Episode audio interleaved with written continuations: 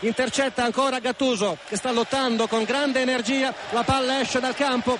L'urlo di Gattuso si rende conto per primo che la partita è finita. Esauriti i sette minuti di recupero. Sentite il coro del Meazza. Si alza forte davvero veemente insieme alle tante bandiere rossonere che stanno sventolando sugli spalti mentre la palla è stata già giocata da Dida e l'arbitro sta confrontando il suo cronometro mentre Milan sta per chiudere la sua azione offensiva. Potrebbe essere l'ultima della partita. Ancora Milan in possesso del pallone. Ricosta per Shevchenko. Area di rigore. Esce pallone dal lato corto. È finita. È finita in questo istante.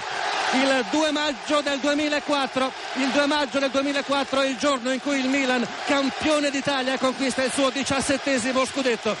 Già nell'aria questo scudetto arriva con due giornate di anticipo a sancire una netta superiorità dei rossoneri e arriva di fronte all'avversario più forte la Roma Carlo Ancelotti già campione d'Europa può adesso fregiarsi anche del titolo di campione d'Italia titolo meritatissimo per l'equilibrio con il quale ha gestito un gruppo di straordinario valore tecnico e per questo ancora più difficile da dominare titolo meritatissimo anche per la capacità di resistere alle enormi pressioni che gravano sempre su un Milan al centro dell'attenzione e non soltanto per ragioni sportive.